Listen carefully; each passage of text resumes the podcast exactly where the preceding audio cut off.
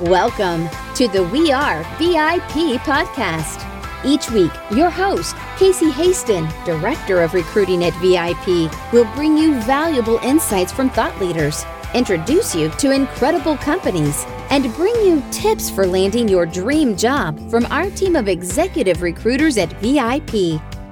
And now, Casey Hasten. Welcome to the We Are VIP podcast, a podcast devoted to adding value to your career or candidate search, brought to you by VIP. I'm your host, Casey Hasten. I'm an executive recruiter, director of recruiting with VIP, and your all around hiring guru. And you know, it is my absolute delight to bring to you top notch thought leaders and professionals to help you on your job search or to help you build a better culture within your organization. And I have got a real treat for you today. So, today on the show, I'd like to welcome Commander Guy Snodgrass former Navy fighter pilot, yelp, senior level Pentagon official, and CEO of Defense Analytics. Guy is also the author of Top Gun's Top 10 Leadership Lessons from the Cockpit, which teaches readers how which, which teaches readers how to be leaders in their personal and professional lives. Guy, thank you so much for joining us today. Yeah, Casey, it's great to be with you. Thanks for having me on. Uh, this is such an honor. It's not every day that we get a former fighter pilot on the show. Oh, hey, uh, yeah. I mean, it was funny because when I was a fighter pilot, you know, you're hanging out with people just like yourself. You didn't think much of it. Uh, it was certainly great to have a chance to serve the country in that fashion, but it's also been great to transition out of uniform and back to the private sector because that teaches a lot of great lessons as well. Absolutely. So, one of the things I like to show, start the show with is to tell everybody how we got connected because I know you believe this, and I am certainly a huge proponent of how important networking and connecting is. So, how did we get connected? Yeah, we got connected through Success North Dallas and Bill Wallace. So, Bill had reached out to me through another network, had said, You have a really interesting story, guy. We'd like to have you be a speaker for Success North Dallas in person and so I had a chance to do that a few uh, weeks ago, and then you and I connected that way. So uh, t- as you're, I'm sure, going to kind of really kind of hammer down on, it's uh, the importance of networks, having very diverse networks, and having, mm-hmm. being surrounded by great people. And to your point about the book, that's one of the chapters in the book as well, is about uh, always having those wingmen, people who can take care of you and, and you know have your back. It, it, it is so important, and I love that you said that because, and even when you're networking, like actually networking, that's like one of the tenets that we go by is to always have a wingman because you never know when you're going to need to be saved, you know? yeah, absolutely. I mean, you just never know what's going to come your way. And I think that if you ever needed anything in your life that would highlight that, uh, in recent years, of course, the coronavirus pandemic. I mean, that's mm. stressed not only us as uh, executives or as workers out, but it's also stressed out families. and stressed out friends and communities.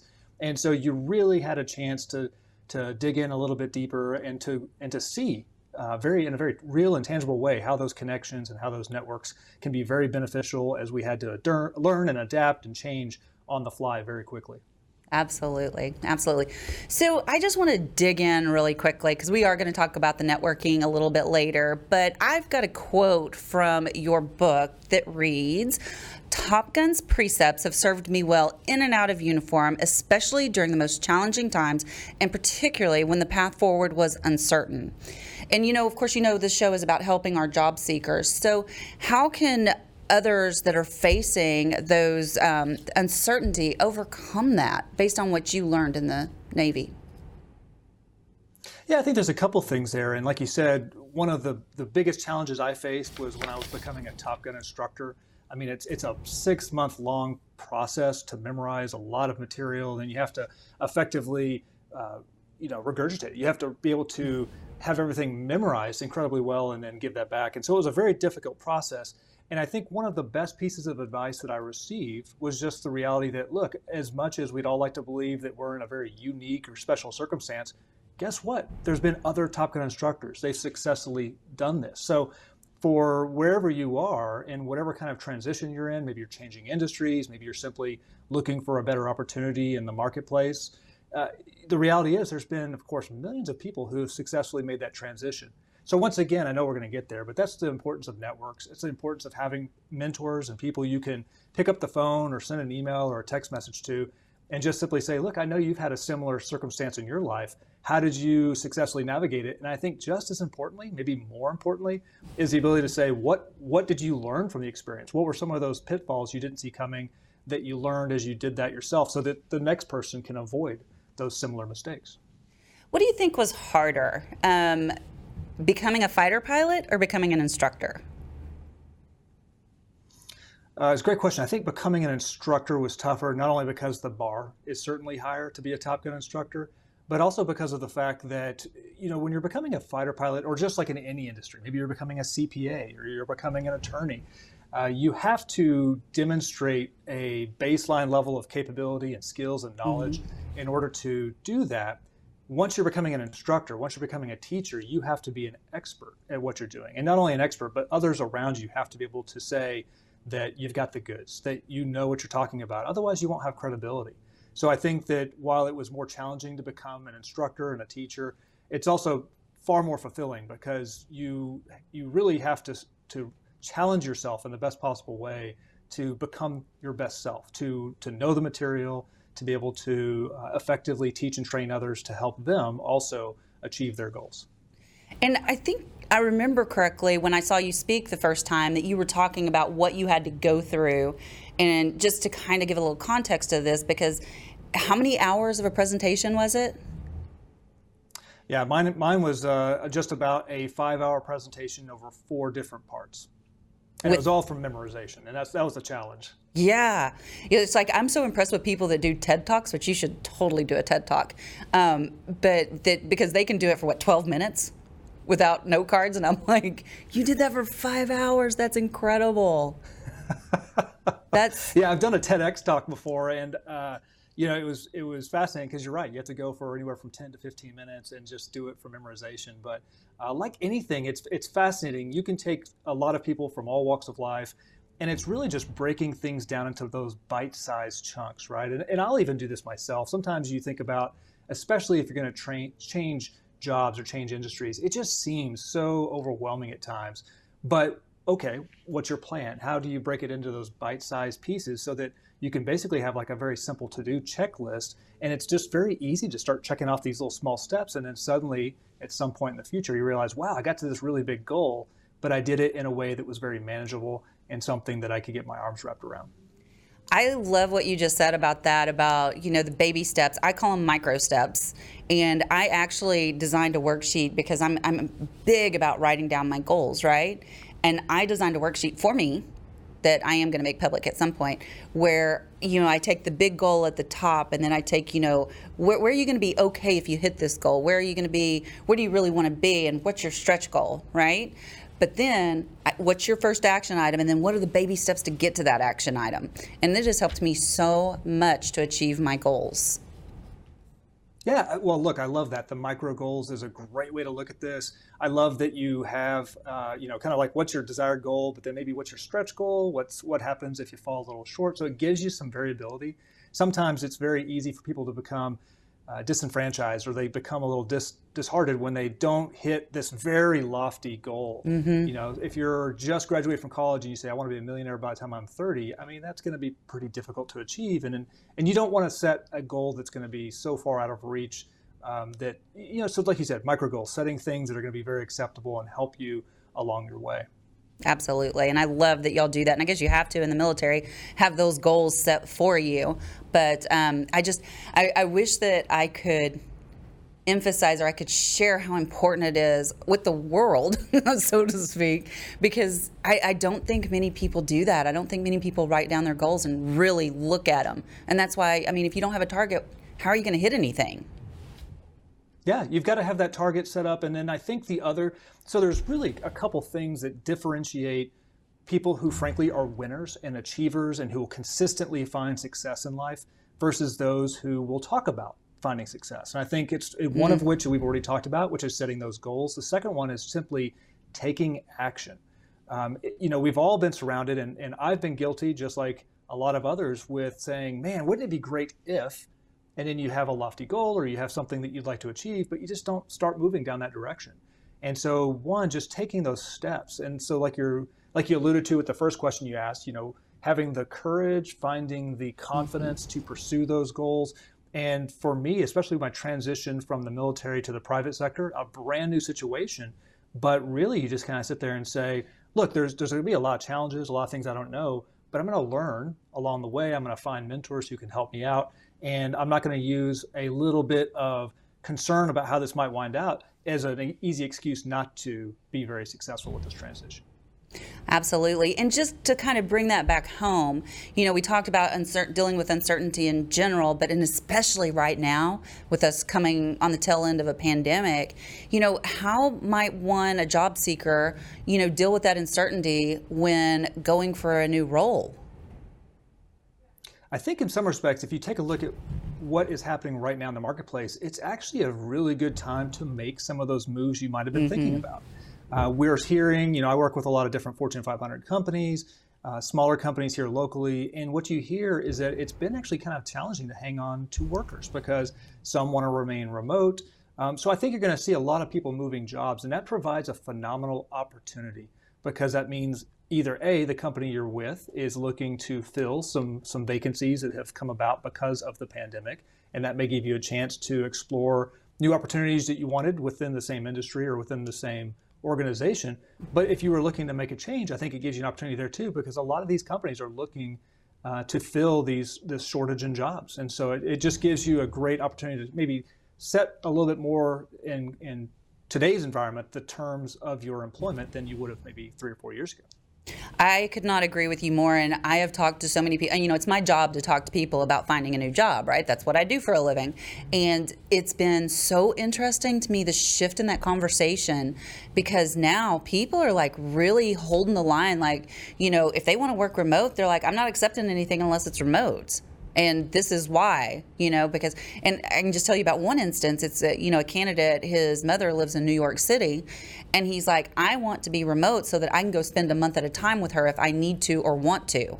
He goes and i can do that. I can do my work remotely. So interesting dynamics in the questions we're having to ask candidates nowadays. But we've also seen a lot of those pivots people who have been like i don't even like what i'm doing anymore. And they've had that time to do that reflection Exactly. And reflection time is so critically important. I mean, I think we've all uh, found ourselves, I mean, especially if you happen to be, let's say you're married and you have young children and you're just, mm-hmm. you feel like you're rushing from event to event to event throughout your life. And uh, it can make it very difficult just to pull away and really think about who you are, what excites you, what do you want to pursue in the next, uh, you know, few years, if not even the next few months. And so the pandemic has also, I think, given people a chance to slow down, to really consider what's important for them and what gets them excited and ready to wake up in the morning and hit the ground running. I love that you just said that. And let me tell you why. Because one of the questions I always ask my candidates as I'm getting to know them is aside from money and aside from location, what's going to make you excited to get up and go to work tomorrow? And I get such a better idea of what they're looking for by using that question. And I love that you're saying the same thing. Yeah, I think you're right. You have to have those intangibles because uh, money, like you said, money alone is not going to make it hap- uh, make you happy mm-hmm. at the end of the day. That's for sure. Absolutely. So, you have well, you have a lot of great sayings in your book, but this, the next one I want to talk about is you you say in your book, "Lose sight, lose the fight." So, what does this mean? How did you come up with this, and how might this apply to people looking for a new job? Sure. So, in the in the military, and specifically, you know, as a Top Gun pilot uh, lose sight, lose the fight really meant that if you were in a dogfight with another airplane, the world's worst place to be is if you can't see them anymore because you can't respond to the environment. You don't know what they're doing, and so you you're not effective at, at your job in this case, which is dogfighting. And that also allows the other aircraft to get in behind you, and then especially in training, you know, get that simulated kill, if you will. So I like that term also for this environment and for job seekers and for for those who are in the workplace because once again, it, it, you have to keep the main thing the main thing. So really, lose sight, lose the fight in this case would mean you know stay you know very focused on those goals. And so if you're in a job right now, you know what are your organizational goals? As if you're you know everyone's a leader in some form or fashion. So what are your leadership goals? What are you striving for? And in case this gets right back to what you said a few minutes ago about having those micro goals, having something you're shooting for because if you don't have that you're kind of rudderless you know you you can't get yourself back on track if you find yourself pushed off course that's the great thing about having those strategic goals is that if you find yourself pushed off course, something doesn't go your way, well, you always know how to adjust because you mm-hmm. know where you're trying to, to wind up. What is your ultimate destination? Well, and I think too, I think with you know the course correcting, sometimes you might need to kind of go a different direction, right? And, and you need to be able to give yourself that grace and that flexibility to make those course corrections while trying to hit that goal and, and, and always evaluating that goal to make sure that it is still a viable goal. Like, I mean, I know for me, I've had one goal. I'm not even going to tell you what it is because I'm embarrassed to say it, but it's not working out. I'm just not invested in it. so, yeah, I mean, uh, you know, there's another saying in the book: uh, "Don't confuse activity with progress." I was going to ask so about that. Another way I've said, yeah, another way I've said that in the past is, you know, I've always seen uh, organizations or people who get stuck uh, at 5,000 RPM in first gear, which is just a fancy way of saying there's there's a lot of things happening. You know, the engine's going fast and it sounds great, but the car's going five miles per hour, right? Yeah. So uh, the same thing here with don't confuse activity with, with progress. Um, it's so very easy to do a lot of busy work. You're answering a ton of emails, you're holding meetings, and you and you sit back at the end of the day at five o'clock and go, "Whew, that was a long day." But what did you really accomplish? And I think that you can do that as a as a single person. You can find yourself uh, setting yourself up for failure because you're focused on all those little tasks as opposed to those goals and that strategic outcome, the bigger picture outcome you're trying to achieve. And organizations as well, because we've all worked at one point or another for for a company or a team that just has a ton of these meetings, but it doesn't give you enough time throughout the day to actually do the real work. And so you always have to make that that value uh, based assessment of how are things working right now? How can you adjust? How can you make things better? And I would say don't let the status quo hold you back. Just because something is the way you're doing it today doesn't mean that you have to do it that same way next week or next month or next year. So there's always room to improve and make the situation better.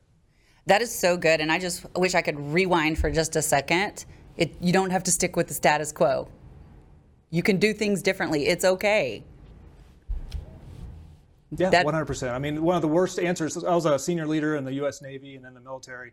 One of the worst uh, responses I'd ever get from anybody when I asked a question was, you know, why do we do it this way? And they're like, well, just because we've always done it this way. You know, mm-hmm. and it mm. was like, wow, that's such a kind of a lazy answer because what it's really telling you is that the reason why it's happening that way isn't aligned with the goal. It's not aligned with the resources. You yep. want to make sure that it's always tailored and targeted. Absolutely, absolutely. In fact, I'm working with a company right now that they are fighting that right now because they were spun off from a bigger company and but a lot of the people came with them and they still they took all that culture from the original company to the new company and it's driving you know the leadership team crazy and they're like why are you doing it that way and they're like because we've always done it that way and they're like but you don't have to do it that way anymore you know so i think that is yep. so spot and, and on and sometimes, you know, and I've found a lot of success here, and everyone's mileage may vary, but I've, I've really loved being in kind of that consultant sector, if you will, because it gives you a few advantages. One, you work with a lot of different organizations and people and companies, so you get a chance to see some of those best practices.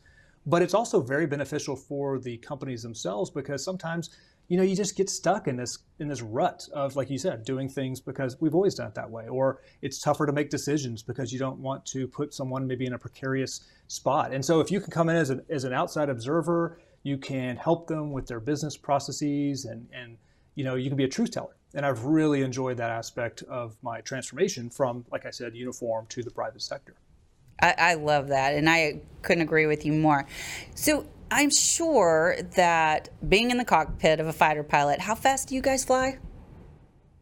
Oh man, it varies. Uh, typically, we're going just below the speed of sound. that is crazy. How how did you stay calm? By the way, I don't like to fly. You need to know that. so okay, I'm one of those I, I, on the plane. Be It'd be fun. Yeah. I, I don't believe you. No, no, it, yeah, no, it, it's a, it was a blast, and it's like everything in life, you just get used to it. I mean, I'll never forget when I first started flying. I'd actually get sick in the aircraft because you're just it's so dynamic. You're moving so fast, and you're doing these flips and, and turns and everything else. And it, like the first month that I flew, I it, it took me a while, but then once you get used to it, it was it was not a big deal. It was kind of like riding a bicycle. Hmm. Okay, with bombs on your belt. Yeah, take my word for it. So how what what techniques did you use? How did you stay calm in the cockpit? Because you had to be like uber calm. You do, you do. In fact, that came up as an interview question. I was I was competing to be a part of this uh, organization called the White House Fellows, and there's a retired Army general named Wes Clark, uh, who was kind of famous back in the 2000s. He'd done a lot of interesting stuff during the Kosovo War and had had uh, become a Democratic nominee for president, et cetera. So anyway, he had that same question. Here's a guy who'd been shot multiple times in combat, and he was transfixed by, man, as a fighter pilot, how in the world do you land on an aircraft carrier? How do you stay calm when everything's going bad? And I think the, the easiest answer is because you have no other choice. You know that if you lose control or if you let your emotions take over, that you're going to make bad decisions and that's not going to be good for you. It's not going to be good for your organization or for the people on the aircraft carrier, right? I mean, you're you're a bad situation will develop. And so one of the stories I share in the book is about staying calm under pressure. It's when I had one of my engines explode in the aircraft. The, the F-18 I was flying, it has two engines, and the right one exploded. And so you had to not only save your own life in the aircraft, but you had to find a safe place to land so that you don't put civilians or anybody else at risk. And and again, I think that's what's so great sometimes about uh, in this case, the military training is that that's like step number one is just to uh, remain calm, to just think very clearly, because if you let yourself get drawn in, then that's when you start making bad decisions. And, and I think a good saying that goes along with it that I'd heard during my time in uniform was uh, that emotion is the enemy of good judgment. And so I found that that is very true in the business setting as well, or as someone who's transitioning into a new sector sometimes it's easy to take things personally. Sometimes it's easy to, uh, like we're kind of hinting at early on, maybe you get a rejection. Maybe you've applied for some jobs and it's not going well, and you start taking it personally. Well, guess what? It's it's not personal. And so just stay calm, stay fixated and focused on the on what you want to achieve, and constantly be working with your network to help bring it to reality. You know, and I love what you just said. I've, I've loved everything you said. I'm going to quit telling you that I love what you say. Um, but it's so true because, you know, that rejection that a lot of our job seekers get, and they may get it multiple times, and then they start to get desperate and they get that desperate look on their face. And, you know, and I try to coach my candidates, I'm like, you know, desperate isn't pretty. You are so less likely to get hired if desperation is like eking through, you know, your pores. So, you know, and I'm curious though and I'm not saying that you were ever desperate, but how would you, what would you say to the job seeker who has faced multiple rejection? They're just, you know, they're not staying calm under pressure. Is, is there a quick technique you could give them or something to help them, like right before they go interview? Yeah, I mean, it really is just, well, one, it's a learned attribute. Uh, if you take where I am today, you know, I do a lot of interviews, I do a, a lot of speeches, et cetera. Um, if you had rewound that clock to when I was, say, in high school or college, you know, I had stage fright. I was not comfortable getting in front of a group. I never liked, you know, the focus of attention being on me. It made me very uncomfortable. You get real red, start getting sweaty. So it's a similar premise, which is just the best way to counteract that is to put yourself into those situations, to learn to be comfortable with it. And frankly, one of the best ways to become more comfortable with rejection is to, as we were talking about previously with, with setting some aggressive goals, we'll set some of those lofty goals. Maybe you deliberately set a goal that you know is going to be very difficult to achieve because it's going to put you in a situation where you will fail. But then you have to accept that. You have to adjust. You have to adapt. And I think it's the same type of premise for that organization called Toastmasters, right? It's, mm-hmm. it's for people who want to become better public speakers. Well, guess what? The best way to do that is to continually put yourself in a situation where it's incredibly uncomfortable. Yep. You have to give an impromptu speech, but because you do it over and over again, you just get used to it. And so uh, one, put yourself into situations over time that stretch you and make you uh, grow as a person. It'll make you a better candidate as well. And then I think right before you go into an interview or something else, just realize there have been millions of people in the same situation. They've successfully navigated it, and so will you. And I think that is so beautiful. And I just want to add something that one of my mentors gave to me that has really, once I embraced the concept, it's really kind of changed everything that I do and and I was just going on and on about why somebody was thinking some way about me one day. And, and I think this applies to job seekers too, like when you get rejected. And she looked at me and she goes, Casey, it is none of your business what other people think about you. And I went, oh. I thought that was so beautiful. It is none of my business what other people think about me. I can't control it. And I think that yeah. when you get to that level of you know, understanding, it just, it's so freeing.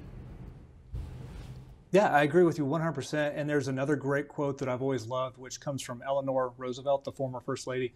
She had said that you'd care a lot less what other people think about you when you realize how little they do. So not only do you not have the right to know what they think, but guess what? Most people aren't really talking about you as much as you might think. So uh, once again, it's it's kind of that just embrace being fearless. Uh, the way I've, I've always thought about it is to become co- uh, comfortable being uncomfortable. Put yourself in those situations, uh, challenge yourself, and you know that's how if you look at some of these individuals who've really accomplished some great things in their lives, it's because they got comfortable being uncomfortable. I mean, mm-hmm. if you mm-hmm. try to just stay with the status quo, it's very, if you do the same thing as everyone else, it's very hard to get a different result than everyone else. That is so true, so true. And I could go down a whole rabbit hole on that topic, so I won't. so I want to go back to the power of networking because I know you talk about this in your book, and you've obviously built a strong network over your career. Um, you know, how has this helped you by building that strong network? Yeah, I think in my case, uh, twofold. One, I always challenged myself while I was still in uniform to do very unique things, to do mm-hmm. something out of the box, because it's very easy, for example, if you're a fighter pilot, to just stay around other fighter pilots day in and day out for your entire career. Uh, I didn't want that because I one I was intellectually curious. I wanted to see what other uh, groups and industries and organizations did. So I worked a lot with think tanks. I had a chance to work with different presidential administrations, uh, got out into industry and got to know some CEOs there as well. And so it was actually fairly easy because when you were in the military, people just saw you as, oh, this this this person's just interested in what I do. But then when I made that leap from uniform to the private sector, it just meant that I had a really broad Rolodex. People I could call up and say, hey, I'm, I'm in the middle of this transformation into a different stage of my career, what do you recommend? You know, how did you navigate similar things? And I think that that's a having that diverse network one gives you access to a lot of different people you can mm-hmm. ask for their support and help and nine times out of ten you're going to find that they're willing to take the time to help you because they want to invest a little bit of, uh, of themselves into you um, and teach you what they've learned along the way but it also opens doors because a lot of times these people, if they're impressed with you, they'll pick up the phone on, on their end and they'll call someone and say, "Hey, you should take a look at Guy or you should take a look at Casey." You know, I mean, they're going to bring something that I know you're looking for. And so you're really, in a lot of respects, before you've even walked in for an interview, you've already created the conditions for mm-hmm. success for success because of your network. Absolutely. You know, and that's one of the first things that I mention to candidates when I'm talking to them is like, how's your networking? because most of the jobs that are out there, they're kind of like on the dark web. They're they're not posted. They don't. Nobody knows about them except for the people that are hiring and maybe some of their staff who tell some of their friends, who may tell some of their friends, and so and that's how you find out about those jobs. It's not because they're posted 100%. anywhere. And so you have to nurture that yeah. network and you have to nurture it before you need it. Yeah, in fact, that is actually one of the, the names of the chapters in the book is don't wait to make a friend until you need one. And it's that same principle, which is uh, we've all experienced people in our lives who are absolutely transactional. You know, they yep. only come to you and say hello or treat you well when they want something. Yep. Um, so the people I've always gravitated towards are the ones who are just genuinely great people because when they do, a year, five years, ten years down the road, say, by the way, I am in a spot now. Could I could I ask for some help? You you're more than willing to. And so I think that's really just that element of, of investing in others just as much as you're inve- investing in yourself. And you'll find that that time uh, and will pay dividends down the road. I, I think, have you read the book, The Go Giver? I have not, no. Oh, it's a great book. But it's basically that's what it talks about is the principle of give and take, right? It's like you can't give and not take. I heard something on a podcast the other day. It's like you can't if you breathe in, you have to breathe out. That's the same principle as give and take. And so, and I think that's what your network needs to be based on. You need to have that trust and that relationship with those people where you give and you take, but you don't do one or the other all the time. Yeah, and, and I think, um, in fact, a, a, friend and another person in my network up in New York City, he started a company. He's been like the serial entrepreneur. He's done very well with it. He has another company right now called 51 Labs.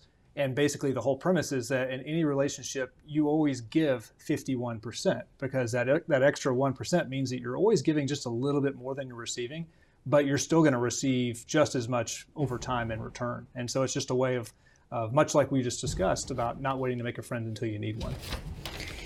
Well, and I think so and i agree with you wholeheartedly and i hope you'll read the book it's a great book um, it's real quick too so um, good So, what's helped you the most throughout your transition from uniform to civilian life? I think that the biggest help would be, you know, I guess there's a lot of different things that go under this. Um, you know, you've got your network, you have uh, your knowledge base, and you know your desire, et cetera. I think if you were to encapsulate what really has made the biggest difference and what's kind of that foundation, I, the easiest way to say it is that that learning attitude and so that because all the other things the networking and getting smart about the job you want to interview for it falls underneath it mm-hmm. so always always strive to remain you know intellectually curious because especially in today's environment with smartphones and computers and, and everything you can find on the web uh, you know there's no excuse to ever go into any circum you know situation especially if you're job hunting not knowing about the organization, not knowing about the persons or people you're interviewing with, you can prepare so well. And it's amazing, even in today's environment, how many people will walk in not prepared.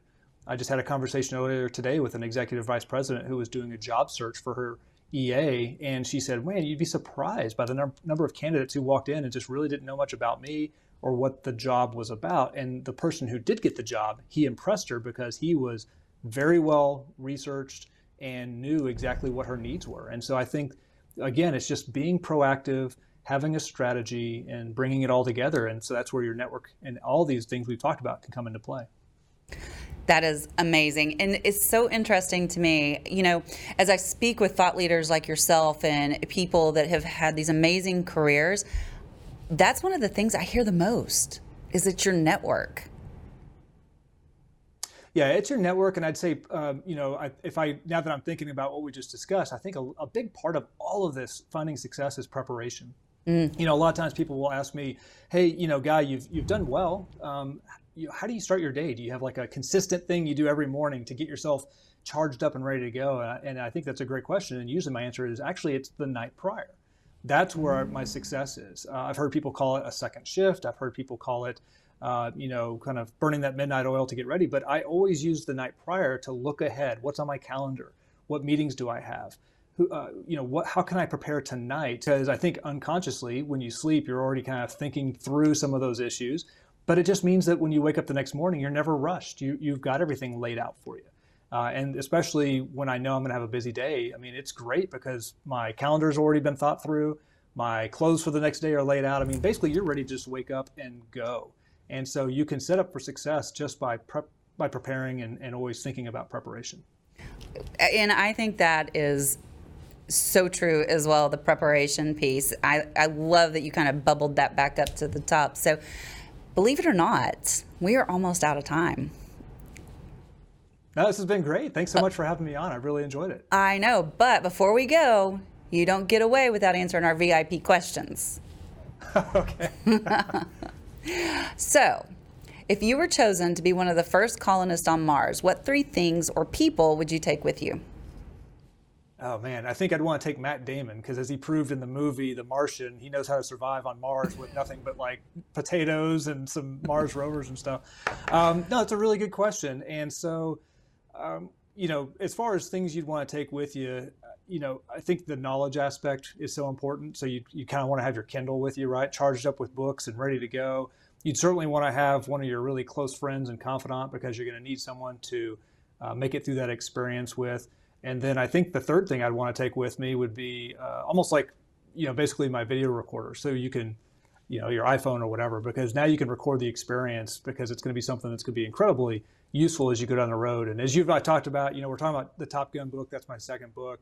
I think there's just something so important about when you have experienced something, and that's what I love about your podcast uh, podcast, Casey, is the fact that you obviously have such a really good experience base and a window into what can help make people successful. And so you're sharing that with others, right? You're mm-hmm. paying that forward by helping others in their careers. So um, being able to record the experience and then subsequently share it with others to help enrich their lives, I think would be really important. I think that's beautiful. And Matt Damon's very popular, by the way in that answer.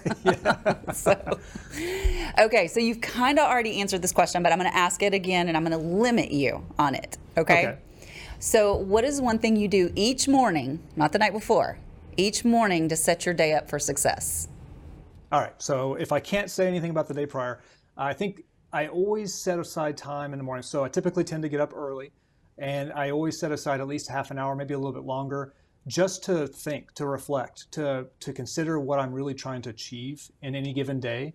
Because once again, I mean, it's so easy. We've all been there before, where you roll out of bed, you immediately jump in the shower, you get dressed, now you're having your cup of coffee, and you're running yep. to take the kids to school, or you're running to get to the to the job site, or, or actively engaged. And so, finding that 30 minutes, sometimes even 15 minutes, just to think about, okay, what are the big three or four things I'm going to accomplish today? And that way, you'll find that throughout the day, you're going to hit those marks. You're going to hit those goals because they're important to you.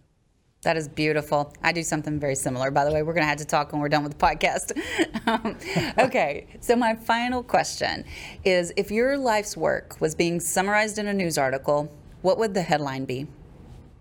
Yeah, I guess I'll uh, I'll poke a little fun at myself just because, and I'll, I'll explain why.